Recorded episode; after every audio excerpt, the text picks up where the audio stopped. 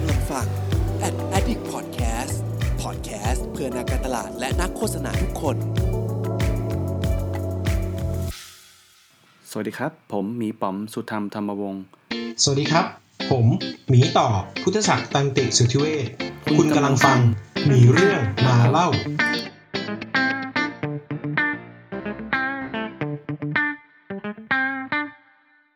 ผมว่าเรามา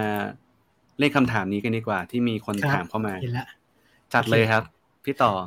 โอเค DA เนอะ DA คือ Data Analyst ใช่ไหมครับ Data Analyst เนี่ยถ้าถ้าให้พูดถึงโอเค Data ย้อนอีกทีมันมี Data Engineer Data Analyst แล้วก็ Data Science ใช่ไหมครับถ้าทำพอร์ต Data Science คือฝึกทำโมเดลถูกไหมครับแบบเออทำลองเขียนโปรแกรม run โมเดลดูว่า accuracy เป็นยังไง Data Engineer ฝึกเก็บ Data ฝึกฝึก Database ฝึกทำ Data Structure สำหรับ DA นะครับ ผมแนะนำสองอย่าง เป็น opinion เหมือนกันนะครับไอ้นี่ผมผมพูดเรื่องเป็นทอแล้วพูดเรื่อง opinion ยากผมอะ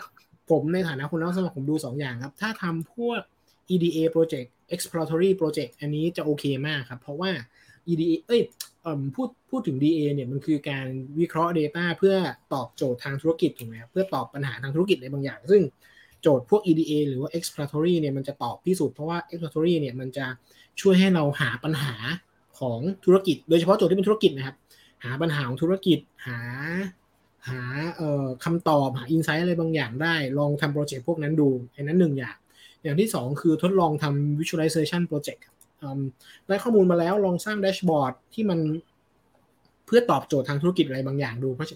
เพราะว่างาน DA มันจะเป็นหลักๆ 2 อย่างนี้ครับ คือ explore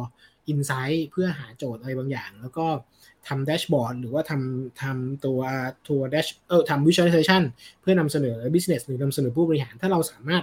ทำได้ตั้งแต่วิเคราะห์จนถึง communication สิ่งที่เราเจอไปถึงฝั่งผู้บริหารหรือฝั่ง business user ได้เนี่ย ก็ถือว่าน่าจะเป็น DA ที่ดี อันนี้และถ้าอยากให้ลึกกว่านั้นอีกให้น่าสนใจกว่านั้นอีกนะครับ ไปดูที่บริษัทที่เราอยากสมัครว่าเขาทำข้อมูลชุดไหน เช่น ถ้าเราอยากสมัคร Agoda ก็ไปเอาข้อมูลที่เป็นการ booking โรงแรมมาทำให้เข้าใจภาพรวมของ industry ที่มันเป็นแบบโรงแรมแบบนี้ ถ้าเราอยากสมัคร Netflix ลองไปเอาพวก streaming data มาทำถ้าอยากถ้าอยากสมัครบริษัทโซเชียลมีเดียเอาข้อมูลโซเชียลมีเดียมาทำพวกนี้ก็ทำให้เราโชว์ domain expertise ออกมาได้ ก็ก็น่าจะประมาณนี้ครับสำหรับพอร์ต